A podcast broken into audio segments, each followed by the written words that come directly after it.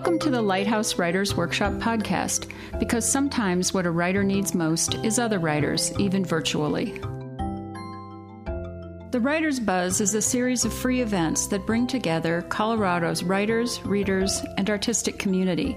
Hosted in Lighthouse's Grotto, the format is ever changing but always fun, encompassing readings, talks, special seminars, and collaborations across disciplines. Story of a Book is an annual celebration of several Lighthousers and their forthcoming books. Hear the ins and outs of the process they enjoyed or endured in getting their manuscripts from the crazy first idea and into actual print. Each panelist reads a short passage from their book and tells the story of how it all came about. The buzz concludes with a Q&A session with the audience and book signing. The March 2013 Story of a Book 4.0 featured David Daniels, Breakfast in the Suburbs, Peter Stenson, Fiend, a novel, Joanna Ruocco, Another Governess, The Least Blacksmith, a diptych, and David Rothman, Part of the Darkness, and The Book of Catapults. Welcome. Um, for those of you who don't know me, who doesn't know me? Oh, good. A couple people. I'm Mike Henry. I'm the executive director of Lighthouse Writers Workshop. Thanks for coming tonight to the story of a book. Who doesn't want to know? Right. It's true. Yeah. I'm sure there's some people who wish they didn't. Wow. Okay. So, um, thanks for coming tonight. Really, really great to see you here. Um, story of a book. It's always really exciting because they tell such great stories, and the books are so great. Also, um, I'm going to read a poem uh, by Mark Doty just to kind of get us warmed up, and just so you can see how fantastic he is. So, this is what a poem should do. We, Andrew and I were talking about this, and then way over. Brian, age seven. Grateful for their tour of the pharmacy, the first grade class has drawn these pictures, each self portrait taped to the window glass, faces wide to the street, round and available, with parallel lines for hair. I like this one best, Brian, whose attenuated name fills a quarter of the frame, stretched beside impossible legs, descending from the ball of his torso, two long arms from that same central sphere. He breathes here on his page. It isn't craft that makes this figure come alive. Brian draws just balls and lines and wobbly crayon strokes. Why do some marks seem to thrill with life, possess a portion of the nervous energy in their maker's hand? That big curve of a smile reaches nearly to the rim of his face. He holds a towering ice cream, brown spheres teetering on their cone a soft fountain gift half the length of him, as if it were the flag of his own country held high by the unadorned black line of his arm. Such naked support for so much delight. Artless boy, he's found a system of beauty. He shows us pleasure and what pleasure resists. The ice cream is delicious He's frail beside his relentless standard. Thank you. Yeah, he's no slouch, yeah. So now the true MC of the night is. Um, did I say? Uh, did I call you out as st- staff member? Yes, I was holding it. Perhaps the most handsomest staff member we have is our creative curator. Amazing guy. He really gets stuff done. He, I, I I love him like a brother, Dan Manzanares.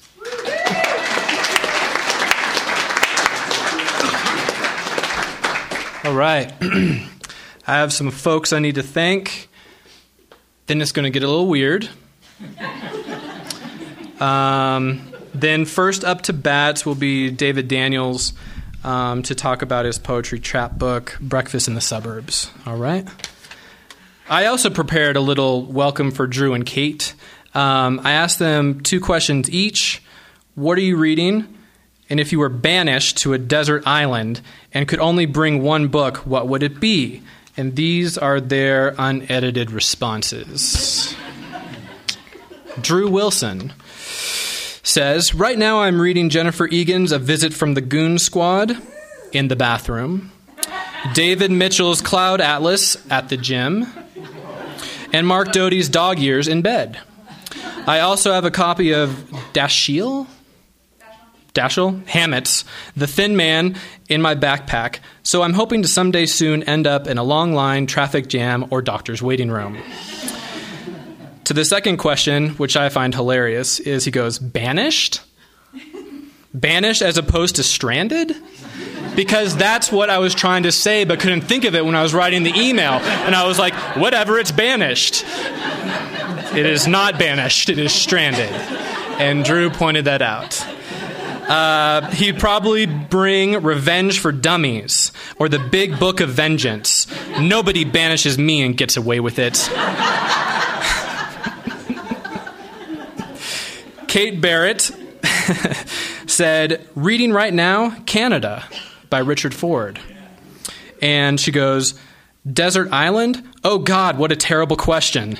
I'll avoid giving a real answer and go with the obvious best choice, Robinson Crusoe, because ideally it would entertain me while serving the dual purpose of survival handbook. Practical and honest. That second question did suck. now, onto the weird bit. Um, I've had a feeling for a few months now, a feeling I couldn't really shake or qualify. Uh, that is until, and I admit this has happened before to me, um, TV came to the rescue. Uh, hmm. Two different shows taking the form of my rescuer. The first was a documentary about wolves, where this Canadian documentary team was filming wolves from a helicopter, and they caught never never before seen, you know, uh, actions and behavior of these wolves. And the one that I want to mention right now is a 600 pound buffalo was running away from the alpha wolf, full on running away. And the alpha wolf was so strong, he just grabbed it by its flank, running full speed, and stopped it slit it open and just waited for it to die. So that one wolf took out one buffalo, and no one knew that that was possible. Um, and I sat with that, and I was like, "That's awesome." And the guy thought it was awesome. Um, and then the second one is another documentary. Um, about a, a, a, cave in France where there was rock art on the wall that dates back more than 30,000 years. And um, and there was you know this beautiful rock art and they were just like holy crap and it was blowing everybody's minds but then like way in the back of the cave there was a footprint of a little girl you know and they're they're saying like 10 maybe and who knows how old that is. I mean that that's 30,000 years or 15,000 years or however old that was and then next to it was a wolf print the wolf ate. Well, that's right. Well, that he was like, there's all this speculation, right? Okay, that she was being hunted, or they were friends. He said that, and I was like, maybe they were friends back then. or it could have been like that happened 30,000 years ago, then the wolf print happened 20,000. You know, like you just don't know, right? But I like that wolf, and then the wolf, and then I, this memory hit me, and I knew exactly what the feeling was that I had been dealing with these last months, and that was. Um, you like that timing? Yeah, that was totally planned.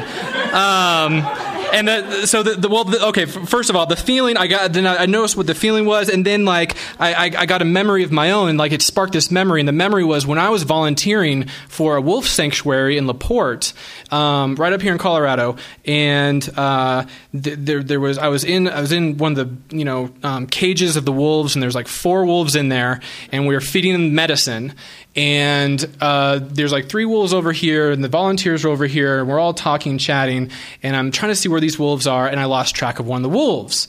And then we are just talking, whatever, and then something like like a feeling ripped up my spine, and I turned around, and the wolf was right there, just staring at my back, and I was like.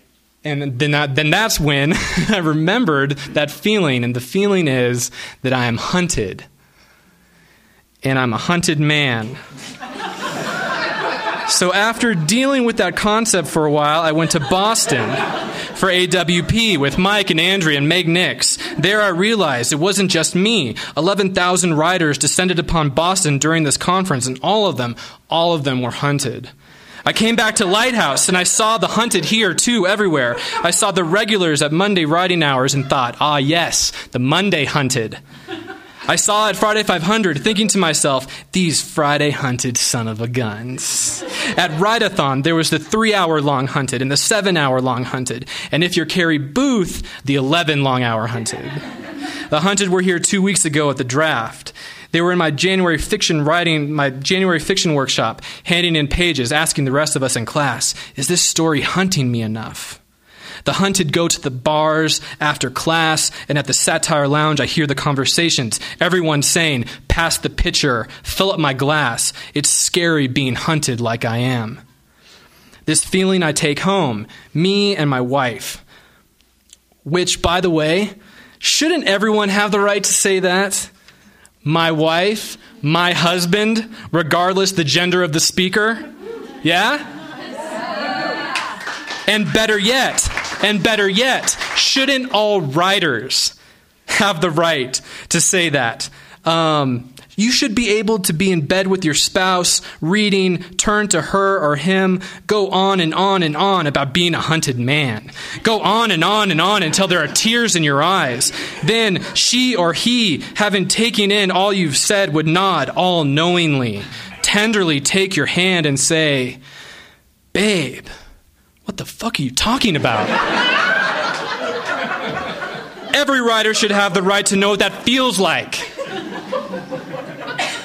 The idea is, is that I don't feel like a creator and a destroyer of worlds. For all the workshops, Litfest, Grand Lake retreats, drafts, buzzes, Friday 500s, writer studios, flybys I've attended since November 2010 when I discovered Lighthouse, I realized I've been training my novel to hunt me.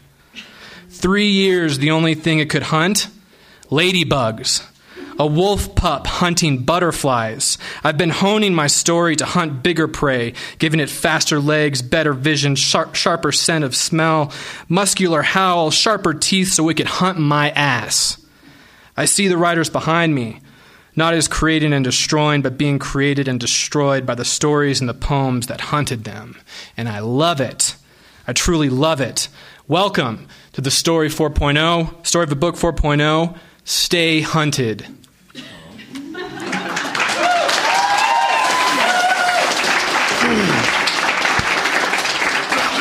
All right.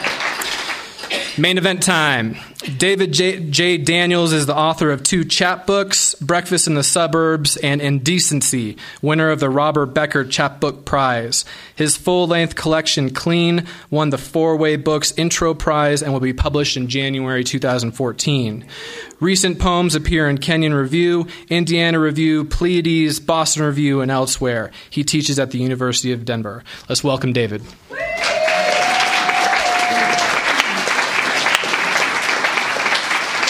Thank you. Thanks, Dan, Mike, and Andrea. Friends who've come out here tonight, lovely to have you. Thanks, everybody.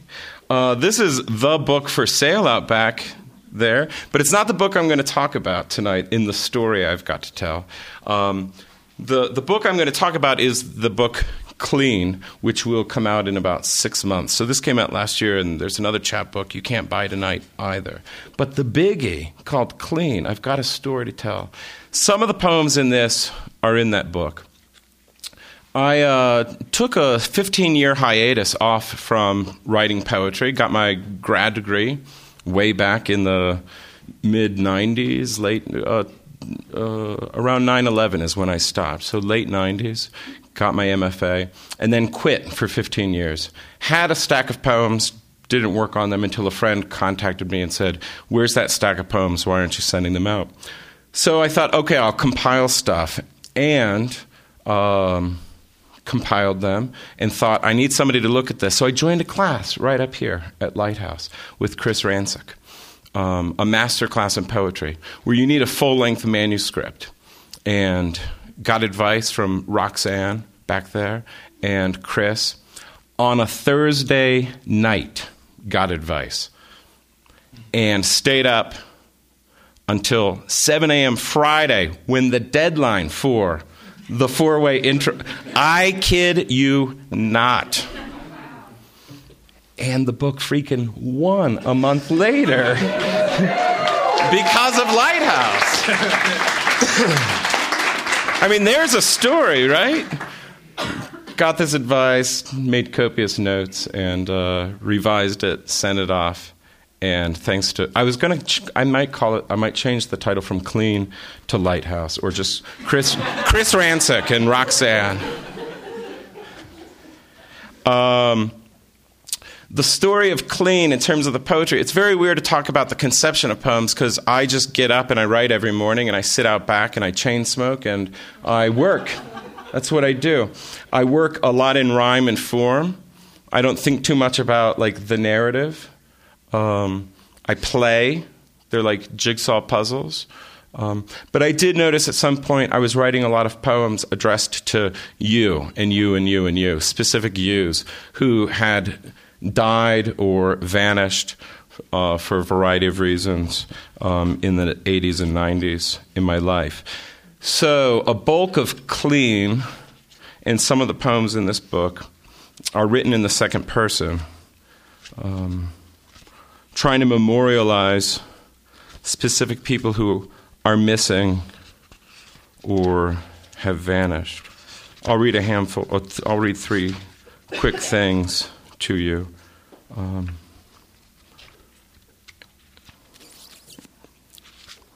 I cuss in this one. I cuss in a lot of them. This is called Missing. And the you in here is me. Missing. It's a sonnet. Face of a kid you fucked last fall in a fit of desperation. If desperation's not too heady a term for it, plastered now all over town on a set of cheaply Xeroxed black and whites. Phone for his folks, phone for the rescue squad, plus stats. So he wasn't lying about his age. Brave kid detoxed three months to the night you met, re enrolled, picked up new janitorial gig, not a bad gig, not the worst fuck by any means. One of those nearly convincingly solid commodities swapped fast, untalked about, seemingly apart from power. While now the public power lines are hitched to every pole, his face is stapled to.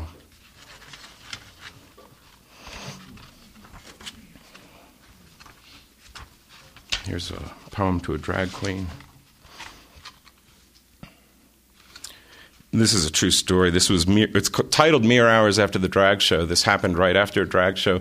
Great drag queen performing, and then um, someone threw a drink in her face. Hours later, she was standing there crying, and I was like, "Oh, lady."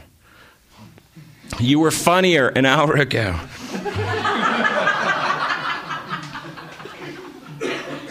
Mere hours after the drag show. Now that we've killed off Dolly Parton, how to dispose of the body? Now that you've made her beg in that t- twang we secretly loved in the suburbs, with what do we fish her out? Old queen, covered in drink by the bar, pray tell, why are you weeping?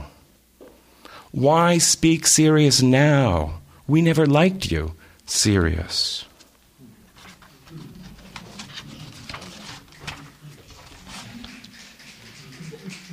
And then this is a slightly longer one. It's the title poem, Clean, um, from from the book coming out. Oh, in terms of this chapbook, my uh, sister and brother in law, Kim and Ben, designed it. They're back there.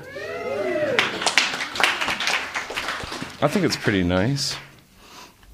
Um, clean in the book itself carries a lot of uh, uh, resonance with HIV, of course, and um, but in the title poem, this one, a friend of ours, total drunk, total lovely fellow, great guy, got clean, and came back and was re- again really boring. And so I actually try to work out how, uh, dude, like we're happy for you. And um, St. Luke appears here, so this is a Easter weekend, but it's a it's a mental institution in this poem, St. Luke's. Um, but this is clean uh, to my friend Danny Starr. Um, clean. It took a parceling out of pills issued governmentally just to get you off pills and stabilized mentally. Just as it took from your stool and lacquered table a cavalry of bouncers to haul you out. Your stable shot glass tower of half ouncers leaning a bit as the leaning tower of Pisa, refusing to topple, though structurally unsound. As you leaned into the squad car with a please, a girlish thank you kindly, sirs, and found yourself holed up in a cell for the night. Your cell warden found you, if not repentant, at least inclined to chatter.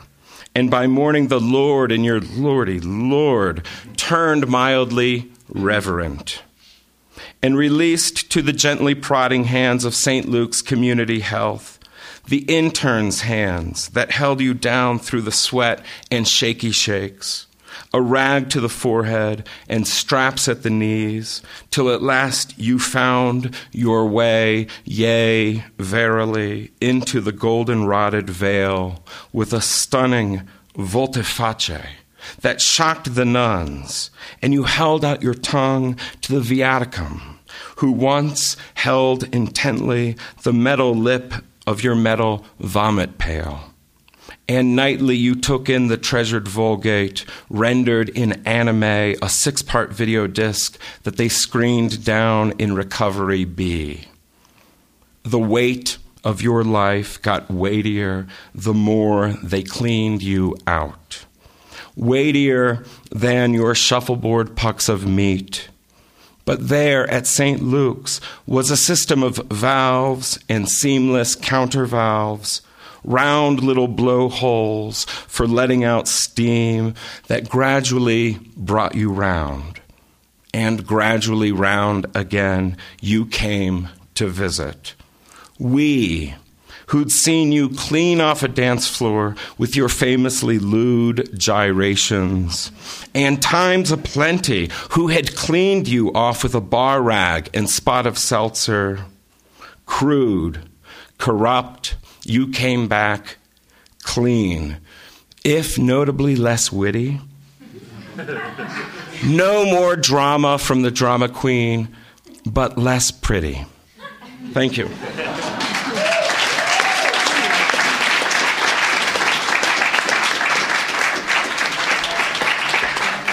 Thank you, David. I should have mentioned at the beginning that uh, after everyone reads and before we do book signing and book sale stuff, uh, there will be like 10 minutes to do a Q&A of these guys. So if you think of any stuff, you know, about their process or the book itself, you know, um, ask.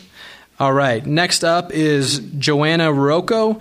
Uh, Joanna is the author of The Mothering Coven from Ellipsis Press, Man's Companions, Tarpaulin Sky Press, a compendium of domestic incidents.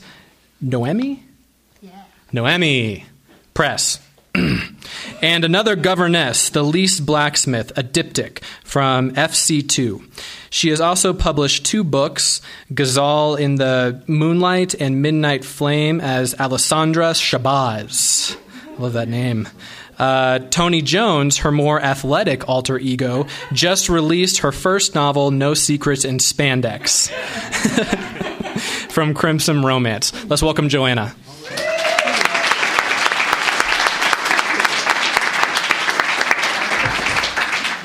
Hello, thank you. Um, I'm glad to share this Holy Saturday with you. Um, it would probably be um, funnier and way sexier to talk about no secrets in spandex, but instead I'm going to talk about uh, another governess, Elise Blacksmith, um, which uh, came out recently from FC2. And I, I usually begin book projects from um, a piece of language often. And so there's uh, a line in, in Hamlet, um, it's part of Ophelia's mad scene. Where she says a lot of nani nani mad stuff. And then she says, um, They say the owl is a baker's daughter.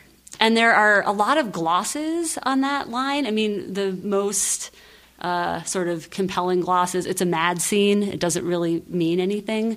But then there are some there are some sub glosses, um, and it, it's sort of it's a folk tale about Jesus, which works with Holy Saturday. Um, but I'm going to ignore that, and it's it's about um, transformation. So the baker's daughter becomes an owl, and a baker's daughter in the 16th century, she's often a, a, woman of ill repute. I mean, she's a she's a poor woman, and so I just started to just turn around this this sort of strange line and this idea of the baker's daughter, and I wrote um, a very very short uh, story that I sent out to Mud Luscious uh, Press, which is a really awesome. Uh, Colorado based press that everyone should check out.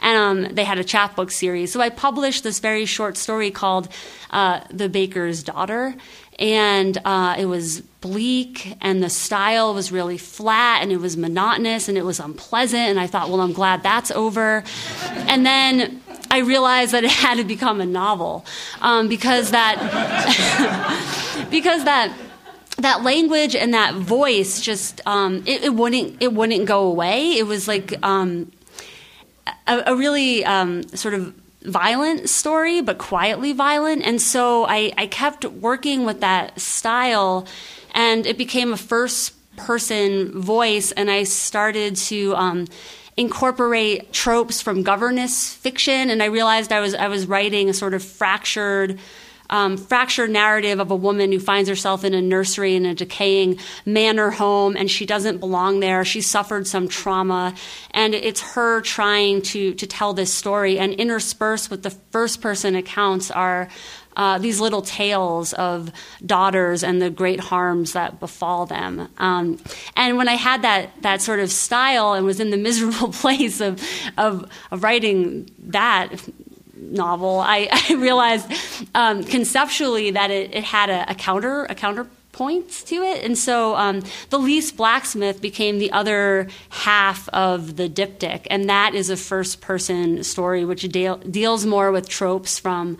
Um, boys fiction from adventure stories. It's a first person narrator. The story is more linear. It's a boy who's failing to live up to um, to his father, the blacksmith. And so it has more to do with the workplace and also just with the sort of straight ahead um, narrative that you would find in adventure fiction. So I'm, I'm interested um, in, in the book in sort of. Um, having a sort of intervention with the sorts of books that I read and with gendered writing, the idea of gendered writing. And I, I sort of say all this like it's very rarefied and I only work from language, but I, I, should maybe mention that I, my father is a baker, and so I'm a baker's daughter. Um, because I was, I was saying this once where I was like, I had this whole, like to my friend, I was like, the story of this book, and it has to do with language and the baker's daughter. She was like, dude, your father's a baker. And I was like, oh, is, is it really that? Um, so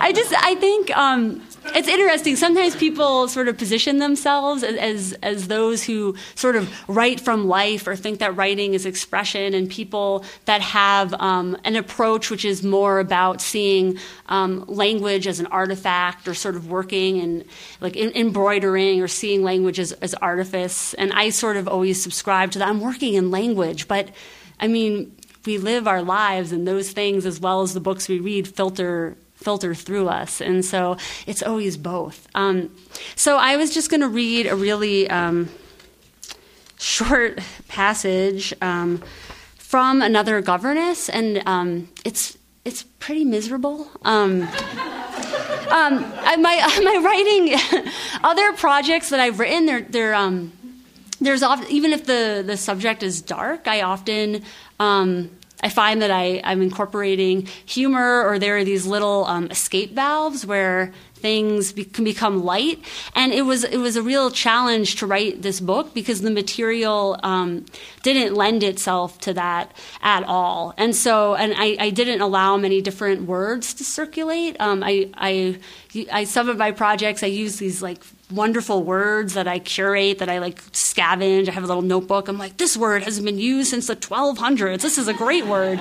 But for this this project, I it was it was really. Um, really flat and they're only simple sentence forms. And so it was just so claustrophobic and um, kind of um, deadly to compose. So anyway um, i'm going to read um, this, this passage and it's one of the daughter pieces. The baker had a daughter. The baker's daughter worked in the bakery. She cut the gray cakes of yeast. She mixed yeast and water for the baker. Her fingers were wrinkled with moisture and they gave off a sour odor. The nails had come loose in the nail beds. The skin that seals the nails in the nail beds was too soft to hold the nails in place. One day, a man cut a loaf of bread and he found a string of hair. The string of hair passed lengthwise through the bread from end to end. The baker cut the hairs from the daughter's head. One day, a man cut a loaf of bread and he found ten fingernails in the center of the loaf of bread. The baker cut the daughter's fingers at the first knuckles. One day, a man cut a loaf of bread and he found the key to the bakery. The man did not tell the baker. The man came in the night to the bakery where the baker's daughter waited. The baker's daughter showed the man the sack of coins the baker hid beneath the floorboard, and the man lifted out the sack of coins. He lifted the skirt around the waist of the baker's daughter and felt with his fingers beneath the skirt. His fingernails were ragged, and the baker's daughter cried out, so that the man put his forearm across her mouth. The baker's daughter did not cry out again. The baker was upstairs sleeping in his narrow bed. The man dropped one of the baker's coins on the floor for the baker's daughter. The next day, a man cut a loaf of bread and he found a coin in the heel of the bread. The baker crushed his daughter's skull with the wedding stone. He put her beneath the floorboard in a sack. Thanks.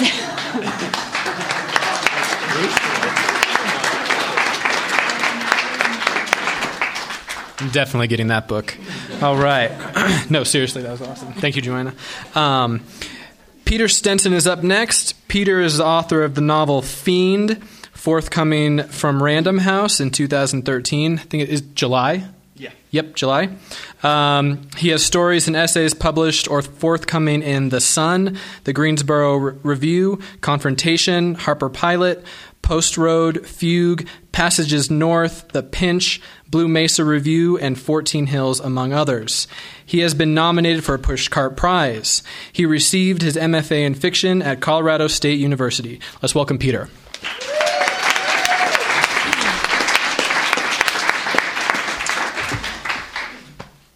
All right. Uh, thanks for everyone being here. Thanks for having me, guys. Uh, so far, just absolutely great uh, readings. Um, definitely an honor to be here. Uh, kind of the, the story behind this um, is like that asshole story that you hear and you're like, ah, fuck him. You know, like it, it was like really just everything kind of fell into place, um, you know, with this book. I was getting my MFA up in Fort Collins um, and had written a couple novels. I should say I write very fast and I, I write a lot, you know, and it's, you know, thousand, couple thousand words a day, you know, so it, I generate a lot of material and wrote a couple novels and um, they sucked, you know, it was all just like doom and gloom, like Hemingway trying to, you know, like the tree was wilting and, you know, just all that stuff that just was not me, not how I see the world, and really not what I'm interested in, you know? Uh, so then this one, um, you know, I, I said, you know, you know, forget it. I put away like my best American anthologies, and I quit listening to my classmates, and you know, all of that. And like, I thought about the books that I read, you know, as a kid. Uh, you know, the stuff that got me excited about writing and telling stories, and you know, I by God, I was going to have a plot in this next one, and you know, like there was, it was just going to be something that that made me excited to to write, you know, and it just didn't suck and was so boring, you know. Not so saying that other people can't do it really well, but I, I just can't do that real stark literary stuff. Um, so so this one kind of came out of that. Uh, I met an agent at AWP and I said some cheesy line like, "Hey, you want to get rich?" or you know something like that which is totally not me because I'm a very awkward person. Um, and well, it was pretty awkward there too. But and uh, anyway, he's like, yeah, okay, whatever. He gave me his card, and I, you know, sent over all these like uh, great synopsis of these these other novels that I had written, and he's like, ah, snooze fest. And then you know, I told him about this one I had, you know, one chapter for for Fiend written, and he's like, yeah, that, that sounds good. I think I could sell that. And uh, you know, that's another like dirty word in in that you know in the MFA world is like selling and you know all of that. So, and it kind of helped too because my my brother-in-law has like broke up with his girlfriend, so he came and lived with us. So I just like wanted to be out of the house. You know, I mean, he's a great guy. I love him, but so basically for like six weeks, I just was was out of the house. I, I write at a coffee shop because I just can't stand like to be around people I know when I write for some reason. I like rock back and forth. I don't know. Uh, so basically, from like first sentence to, to the end, it was like six weeks, and he's like, "Sweet, I love it." Um, and then he gave it to his mom. Supposedly, he's like, "Oh, I'll have my editor look at it." It turns out to be his mom. I was like, "Oh shit! Like this? What did I sign up for?" You know.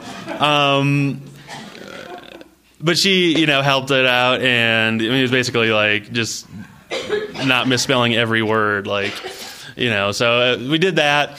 Um, he told me, you know, July is a bad time to sell a book, uh, so we waited until like September and he sent it out and it was like went to auction in like two weeks. I was like, oh, this is fucking easy. I'm great, you know. It just lo and behold, you know, it, it sold and I'm really happy with it. But I, am paying for that now, you know, like trying to sell a second book. I was like, okay, maybe that was really lucky, and you know, so I'm starting to feel what everyone's you know talking about. Um, so I don't feel like such an asshole. Uh, I just, I think I got lucky with this, you know, because everyone loves a zombie right now. So, you know, um, I'll go ahead and read just, you know, a page and a half or so. Um, you know, people are kind of talking about their process. I just, I, I hear a voice uh, and I write in that voice until it gets boring, and then I just quit that thing. And this one was able to sustain, you know, for 300 pages. So that's why, that's how this one came out. Um, all right, Monday, 8:45 a.m. So, typewriter John and I have spent the last hour lying to each other, faking concern, panic, and desperation, all the while helping the other look for the last hit. The thing is, we each know the other's holding on to an eraser sized shard. It's like a standoff, but both of us wanting to be left the fuck alone for five minutes. Finally, typewriter Cave says he's to take a shit, which I know isn't true because we haven't eaten in close to three days. I pull out a tiny bit of glass, burn it. It's barely two hits, and I'm spun bad, like from our week long bender, but this one really does it. Because when I peek through the G.I. Joe curtains, sheets we've draped over the windows, I see a little girl playing with a dog. I'm thinking this is kind of sweet, this blonde child crouching on all fours, inching closer to the dog, like maybe she's playing a game of make believe where she's a dog too. But then I notice the dog is shaking, and it's a big dog, a Rottweiler, and he's shaking, his head down, his tail, his tail covering his nuts. What the fuck? I'm about to return to our cave of a world because the sun is ungodly bright, but I see the dog take a snap at the little girl. She dodges him just in time. I think about pounding on the glass. I need to warn this kid. I need to do something, but I don't. I stand there. The little girl creeps back to the dog, and once she gets close enough to touch it, she does. Only her touch isn't a pat, but a lunge for the Rottweiler's throat. It reminds me of this time I saw an elderly woman crossing the street. She almost made it across when a black Hummer turned right and came straight at her, not slowing, and the old woman looked up in time to see her fate as an extravagant flaunting of male testosterone, and she crumpled, lost underneath tons of metal. The little blonde girl rips open the dog's throat. I rub my eyes. Blood sprout, sprouting like Old Faithful. Her white dress now tie dyed, swatches of brilliant red on cotton. I close the G.I. Joe sheets. I sit down. I'm telling myself it's gone too far this time. The latest run, smoking half an ounce of Sconti, that I need to chill the fuck out, like KK said. I tell myself that this is it, that I will leave this house on the outskirts of St. Paul, go find something to eat, take a handful of Advil PMs, and call it a day. Call it a career in smoking Pete speed. Never have experienced such vivid hallucinations. Sure, tracers and voices and shit like that, but not seen carnage on this scale.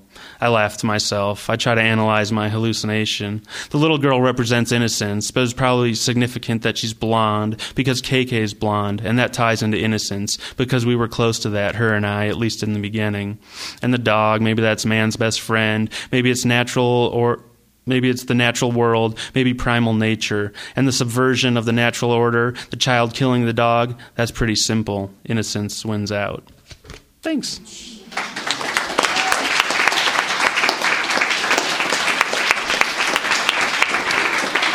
Thanks, Peter. All right, last up is David Rothman.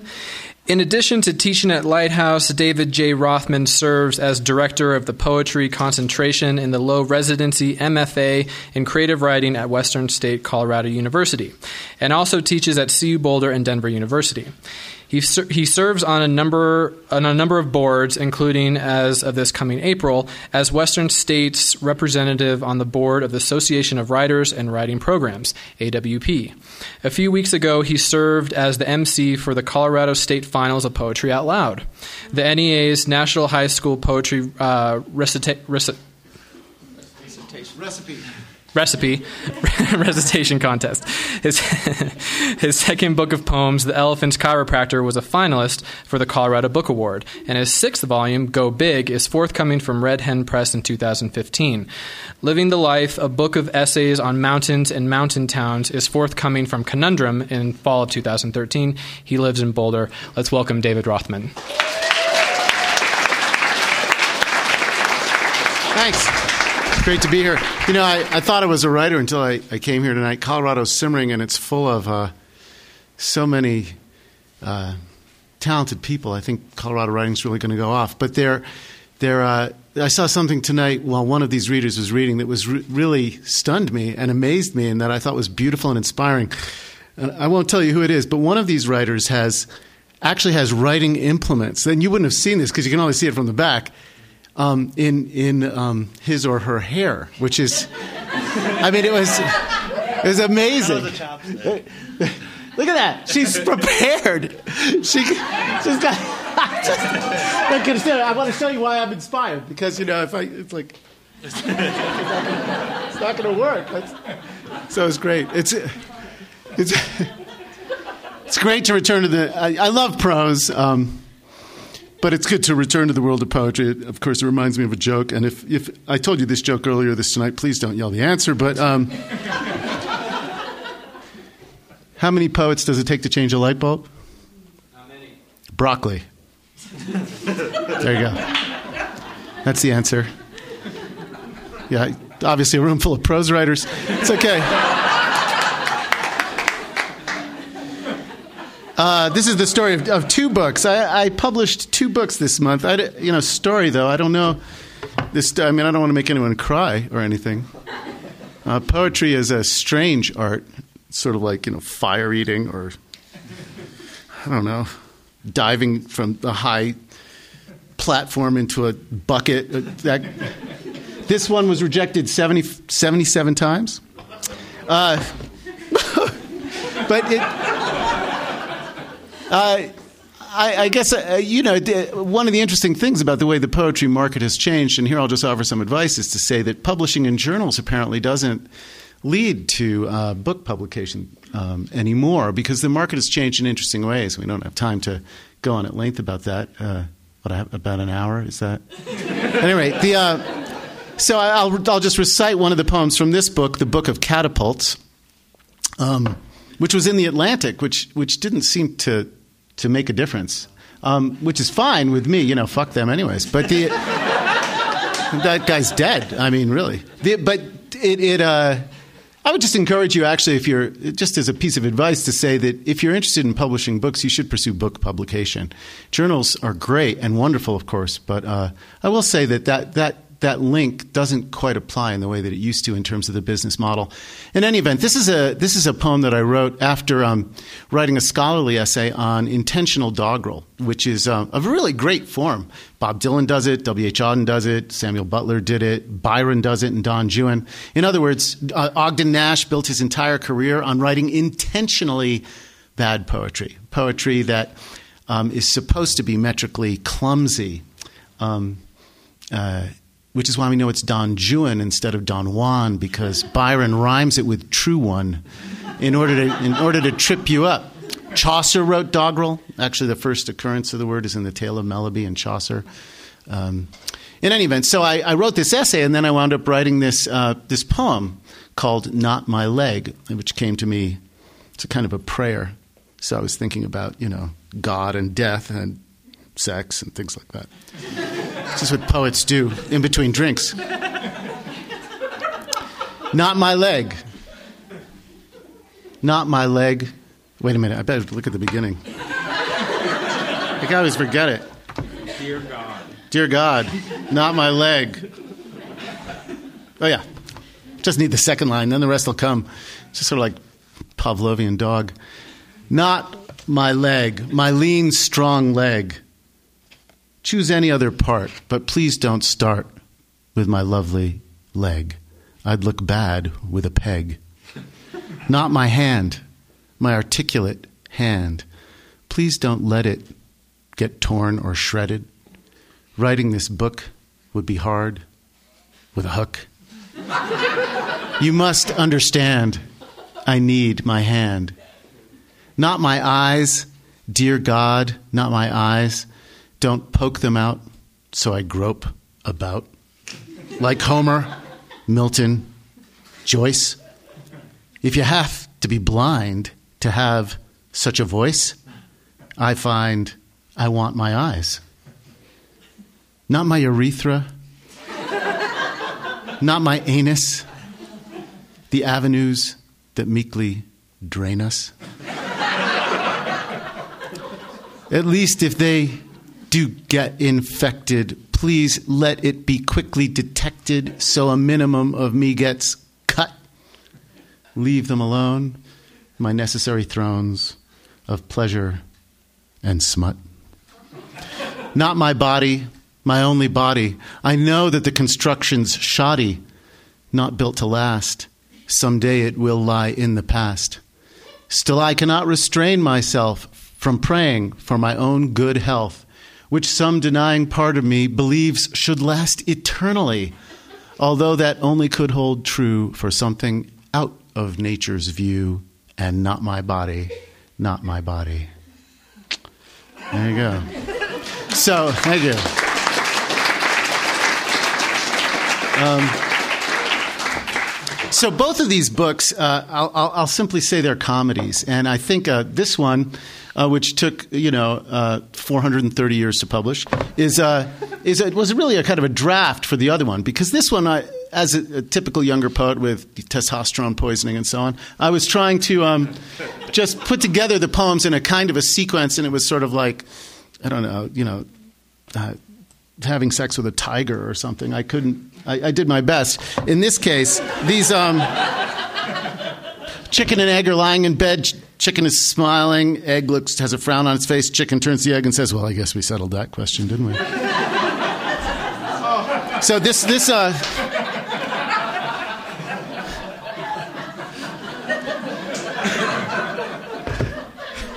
knock knock. Poet. Broccoli.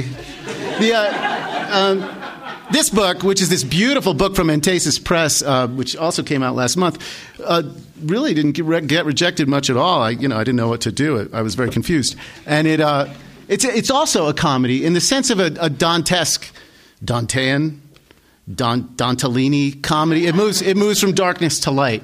Um, and it's arranged that way. This one, however, was intentional, intentionally that way. Oh, I, I'm going to read. I have to put on the other glasses. God, I'm so old. Uh, soon I'll be dead. It's okay. The, uh, this doesn't hurt much. The, uh, so uh, I, there are a number of characters here. It's, it is a, uh, it's a long sequence, um, and I'll just read two, poem, two or three poems from it. They're short. You know, I'm a poet. They might only last I mean, I already read four, and you didn't even realize. And the uh, they uh, they. So it, they, it starts in. There are a number of themes, a number of different speakers, notably a demon. Um, and I'll, I'll, read at least one of the demon poems. Um, and this is uh, this poem comes from the beginning, sort of the introduction, where the themes are being sounded, and it's called uh, matins, you know, morning prayers. If God could see us now, maybe He'd say something gentle, something true and wise. Perhaps explain why He had gone away. Who knows? He might even apologize. So let's imagine buying God a beer. Prepared to listen, though we have a list hate, love, light, darkness, sadness, glory, fear. First chance we get, we smile. You've been missed, we say, but things just go downhill from there. He throws his head back, roars with laughter, farts, starts telling filthy jokes, flies through the air, singing, I'm gonna kick your ass at darts. then he starts to cry and kills a child. We cower. His cold eyes burn with sweetness, wild. So, uh, yeah. Um,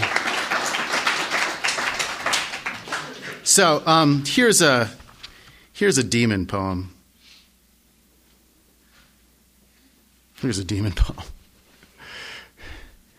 Um, this is this is this is uh, well. Th- some of them are very serious, but you know it's a poetry reading. I don't want I don't want to be too much of a downer. I mean, really. So this is, uh, uh, this is You Can't Dance to the News. Imagine it as a country western song. You can't do the twist to a suicide bomb. And who wants to waltz in a dead girl's shoes? You don't dosey do while morticians embalm. Folks, you just can't dance to the news. You can't shuffle or tap on a tidal wave or foxtrot across today's Waterloos. Some have been known to dance on a grave, but you just can't dance to the news. No, you can't boogie down to the rocket's red glare or krump in a war zone's ICUs. Nobody rumbas, bombs bursting in air. I say you just can't dance to the news. Ballet is lovely, but not on the bench. The poor don't gavotte to the IMF's IOUs. You can't saraband across battlefield stench. No, you just can't dance to the news. Let's go to a club. Come on, you say, but sweetheart, I can't. I've got the blues. I'm all shook up by what happened today. Oh, I just can't dance to the news. So. I'm, I'm sad to say they get a lot darker than that. Uh, um, and this is, um, I'll just read one of the poems at the end where we are um, approaching light. And this is called, where did it go? It's, it's hiding from me. All I Thought. Uh,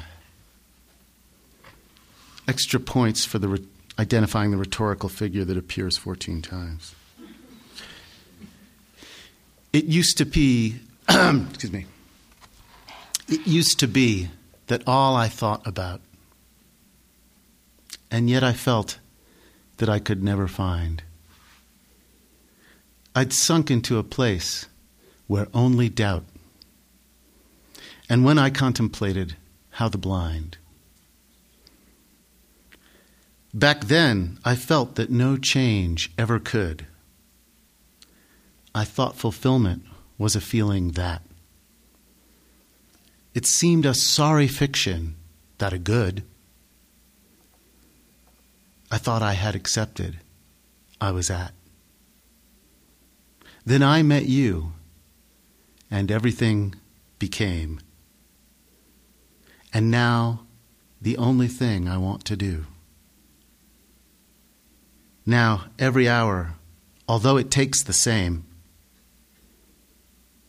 and now I know that there can be a true. These words themselves are evidence a door. The world's alive, and you by giving more. Thanks.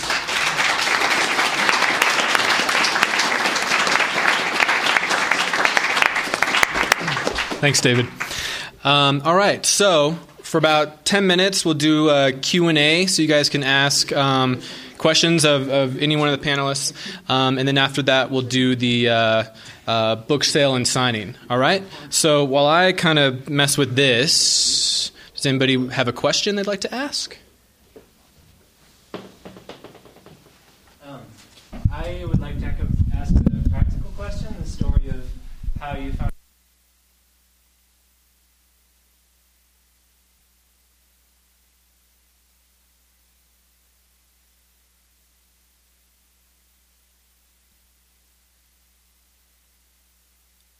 Agent story. Oh wow! I have an agent story. Um, I, when I uh, had finished a draft of another governess, The Least Blacksmith, I was contacted by an agent who, and maybe this um, means well, this only happened to me one time, but maybe this indicates for prose writers there's a, a chance that journal publication might lead to um, someone getting in, in, touch with you. So, um, an agent had seen some of my work in a journal and had said, you know, do you have anything to send? And so I sent another governess, The Least Blacksmith, and then um, heard back from the agent, which was like, God, we could never sell this. This is. This is unsellable. And, and I said, well, uh, okay. You know, I was like, it was my big break and nothing. So that was the end of, that was the end of my career with agents. Um, but then um, I sent uh, I sent the book to um, a contest that Fiction Collective Two um, has every year. Was the the Catherine Doctorow Innovative Fiction Prize that um, a friend um, you know said I, I, should do it, and I also did it at, at the kind of eleventh hour because I knew that the judge. Um, because I knew the judge. No, because because I knew because he was because the judge was my father. No, the because the um, I knew that he was he's a baker and also a judge.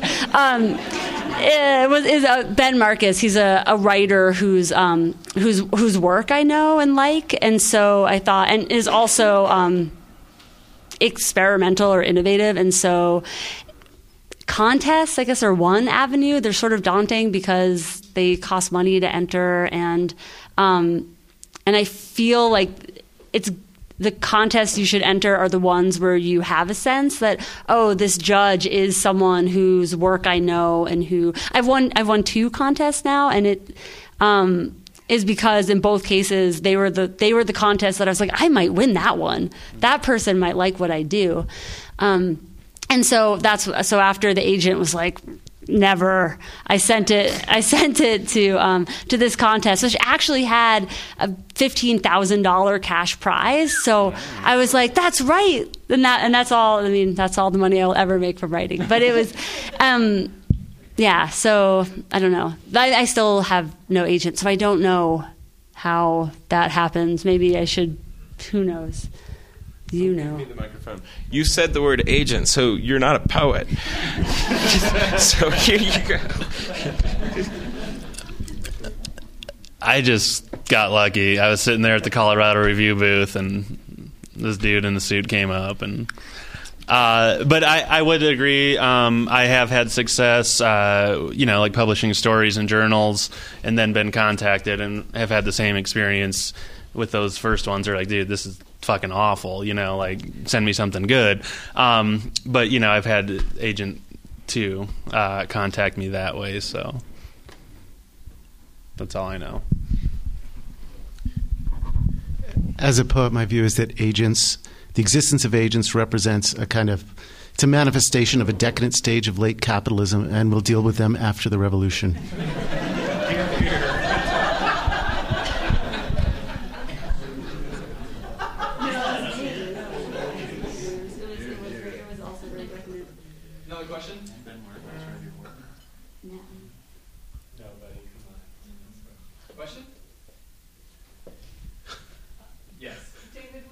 More about um, the whole thing you said about journal. You know, we used to think that getting some journal publications Uh. us a quote readership. Well, um, yeah, I mean, I, I did very well with the journals. Uh, couldn't do a lot better, really. You know, Kenyon Review, Gettysburg Review, The Atlantic, Poetry, et cetera, et cetera, Appalachia, the newspapers. And I think that that link has been broken. And I think that has to do with a number of things. Uh, the dispersal of the centers of poetry publication, the fact that it makes less and less money, the rise of the MFA programs, the rise of the prize culture for books. Um, and it's a long conversation. Um, you know, prizes basically create upfront capital subventions for the publication of books. There are a lot of problems with them as a model because they pit the members of the audience against each other. Uh, in, any event, what's happened is that as far as poets go, and I don't know of poetry, but perhaps also for stories, uh, certainly not for novels because they, they emerge as books for the most part. The uh, unless they're excerpted, there, there just doesn't seem to be a tremendous connection anymore between um, successful journal publication and successful book publication because it doesn't help you to leap the uh, the book publication fence because a lot of the times you can't even put your acknowledgments pages in. So I would suggest that while while journal publication is exciting and fun and worthwhile, and I edit journals, I publish in journals, I enjoy it. Uh, if you want to publish books of poetry, you should work hard at publishing books of poetry, and of course you have to get some poems into the journals. But in, as a pure, purely practical matter, that link doesn't exist the way it did 50 years ago, where if you appeared in the New Republic and Poetry Magazine and the New Yorker and the Atlantic, you, you know, you'd, you, uh, you'd go to Farrar Straus or Random House or whatever. It just, it's just not the same. It seems to have changed. And I think those are some of the reasons. Um, it's a very interesting question. I, I don't have a, an absolute answer, but I'd say that might have something to do with it. And the other, apparently, poets are named David J. So the other David J. may have something to say about that as well. Um, I like journal culture. Uh, I'm an editor of, uh, have been an editor of three different journals.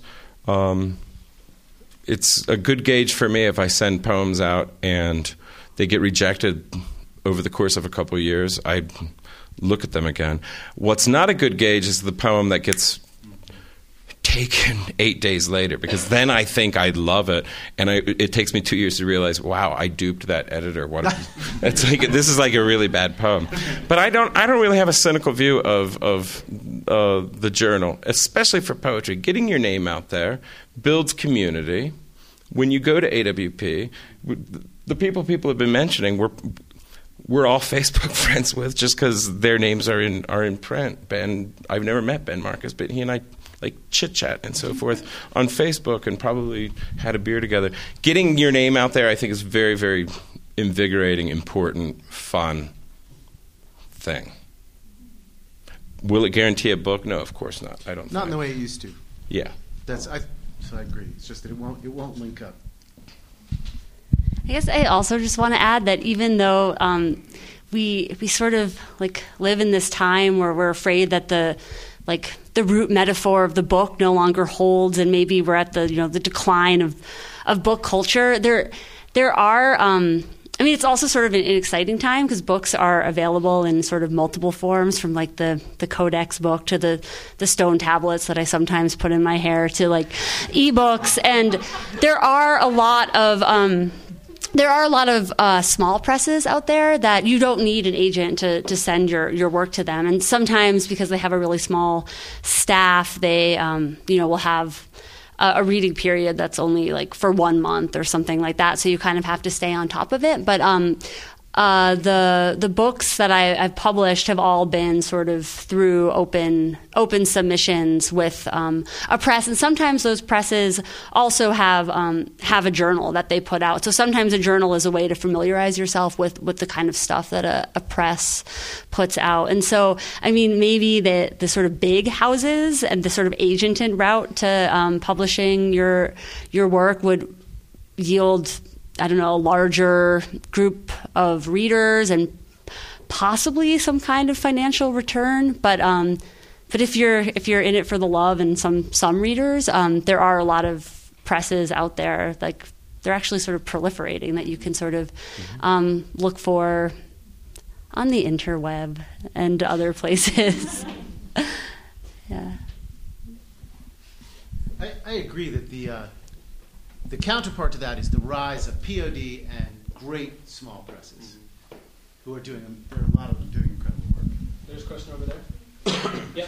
Um, I wonder if you could talk a little bit about promoting your books and what you've done to market yourself or promote, or have you done that, and, and how do you go about that, or do you just sort of let that be taken care of by other people? You're obviously here, so you're doing some work along those lines, but what other things do you do, and how do you do that? Do you do that online, or what kinds of activities do you do to promote yourself or promote your books?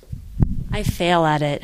I I don't even have a Facebook page. I'm I'm the I'm the worst um, because because I think I mean it's the one it's the one part I don't know that feels like it's not the part that you love. I mean the face to face like even like this is a large group of people, but it still feels like a fa- you know like a face to face event where we can have a conversation.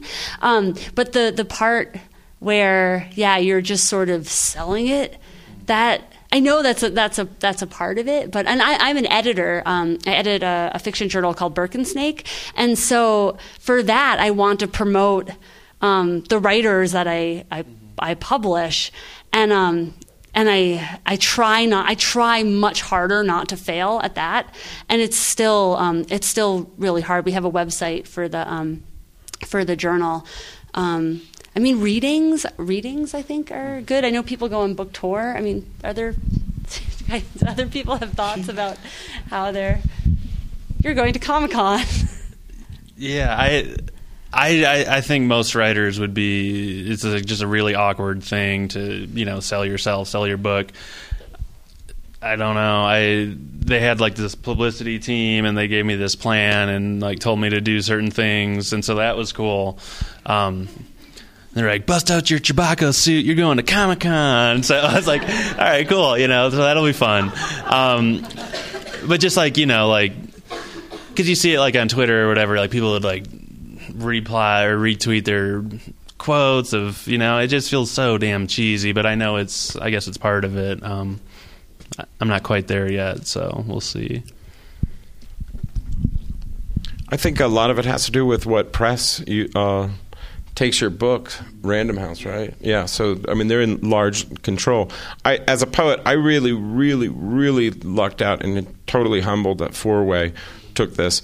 I'm not allowed to do certain things. They really have a marketing team. They're setting up readings and all sorts of stuff, and that's weird for poetry. It's very, very strange. Um, I have friends who have to set up their own readings, who, whenever they're on vacation, they contact bookstores locally, they contact friends, where can I give a reading, where can I give a reading, and so forth. Um, I confirmed that it was okay for me to be here. This is very weird. As a poet, especially because you never think of yourself as a commodity. Um, and so I'm in a strange position in terms of, of marketing. But on my own, about every 12 minutes on Facebook, I do remind people that I have a poem in some some magazine. So just keep reposting. here's, here's, here's, here's an example of marketing. I mean, do you have anything you need done around your house? Because if you buy my book, I'll be like, I can. I'm like really good with grout and uh, you know, red sauce. I mean, you know, you got it's like please. No, it's the. Uh, the larger issue in the culture is is uh, of course we all want we want people to buy our books and so on, but nobody woke up. Nobody could have woken up in 1750 and said, "Gosh, I'd really like to hear Stravinsky today." Uh, no one has an inherent need for anything that that uh, we do, but it, it, uh, so we, what we have to do somehow is uh, is work to to get to create that interest, to create that that desire. I, I would humbly suggest that uh, that that that's we, we we have very fine writers in America. What we need to continue to work on is the development of the culture of reading. There can no, be, be, no great poets without great audiences too, as mm. some jerk said somewhere. I can't remember who, but the uh, yes, it was Whitman. But the uh, uh, uh and really, what we need is a stronger culture of of or an ongoing and a developing and a, a, a sustained culture of reading, and we all share in that. And the answer, this may sound strange, but I would suggest that there isn't obviously room to develop all of that here. But the real answer to the question of how to market books lies in uh, third grade. It's an educational question because if you don't have a country of people who read and who know how to read and who love to read for pleasure as opposed to, say, informational text, which is now supposed to constitute, constitute 70% of the 12th grade standards in the Common Core English curriculum, uh, nobody's going to want, no, nobody's even going to know how to read what we like to write. So we really, if, if we deeply, truly care about reading, and they're about marketing our own work, we should all be invested in the education of um, children. So that maybe the best thing we could do to market our books is go to the local library and read for Story Hour. Uh, I, I'm, I'm, I, I'm exaggerating only slightly. Uh, I, I think it's really quite a very, a very serious issue. Um, uh, but that's sort of a airy philosophical argument or response. Bright shoes don't hurt. The Pope is barefoot. Yes. Uh, let's do one more question. Yes. Jane. What advice would the poets give to poets who are just starting out on their journeys?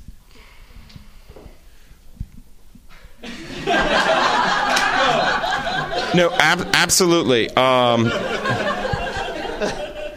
David, this David J is not starting on his journey, but I am. And absolutely essential to me was a small community of r- close readers who are intimate enough with me that they will tell me not to pr- work on this poem anymore. The most vital thing is having the honest voice, um, not your own. That was just like a friend responding immediately. One is here unless he snuck off. Blake is just like, don't follow through with this, or other friends through email, like, eh.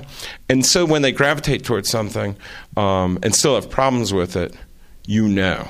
So finding those three or four people, that's been vital to me. And I suspect that doesn't go away. I don't know. Do people read your stuff right away? I mean, not right away, but intimates? I have to steal their shoes first. Yeah. Oh, you're not poets.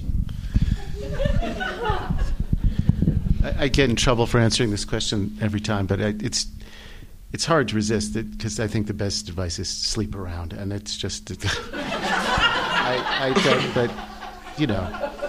But but seriously, I would respond with two comments from. Uh, sorry, I've, I've, I've gotten arrested for saying that. But I, at, uh, I, I would respond with two pieces of advice from W. H. Auden.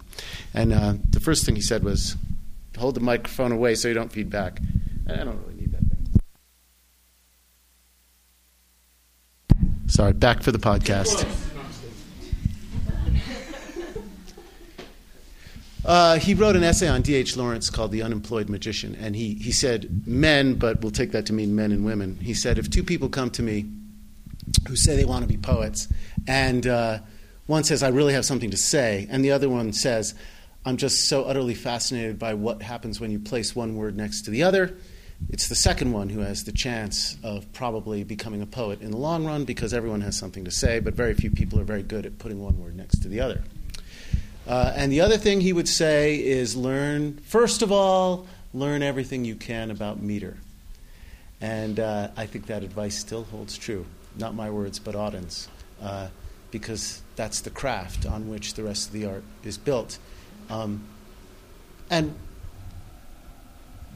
without trying to offend the right hand side of the panel too much, I'd say if you have something to say, you can say it in prose. If, uh, in, in, in, if you want to do something else, if you want to do something in addition to saying something, or separate from saying something, not that it's better, just different, then you, that's why you write verse. And, uh, and the techniques of verse are pretty important if you want to be a strong poet. And they, it's an endless activity. As Derek Walcott has said, you know, I have a great, he says, I'm paraphrasing, he says, you know, there's only this endless torture of getting up every day and trying to write a few lines and knowing they could always be better and trying to stitch them and restitch them a thousand times. And my advice would be work on how to write great lines and damn the torpedoes. Uh, because you're unlikely to get um, rich. You won't even know what an agent is. Really. I mean, it's, like a cleaning agent, maybe. You know. I don't know. I just I want to follow up on that. There's this when it comes to poetry, there's this weird notion birthed since about the 50s that somehow it's uh, the more authentic juice of human experience. It's not. Even take the, the great confessionalists. There's nothing about Lowell or Plath or Berryman or Sexton whose stories are interesting. It's technique. They're totally vivid, weird, playful technicians. Um, it's such a misconception to think we turn to poetry for the the real stuff we can't get from prose. You turn to poetry for play and the mechanics and meter and all sorts of other stuff that I think should distract you more than your own story to tell. I completely agree with this. With that. Cool. All right. Let's a hand. Thank you guys. That was awesome.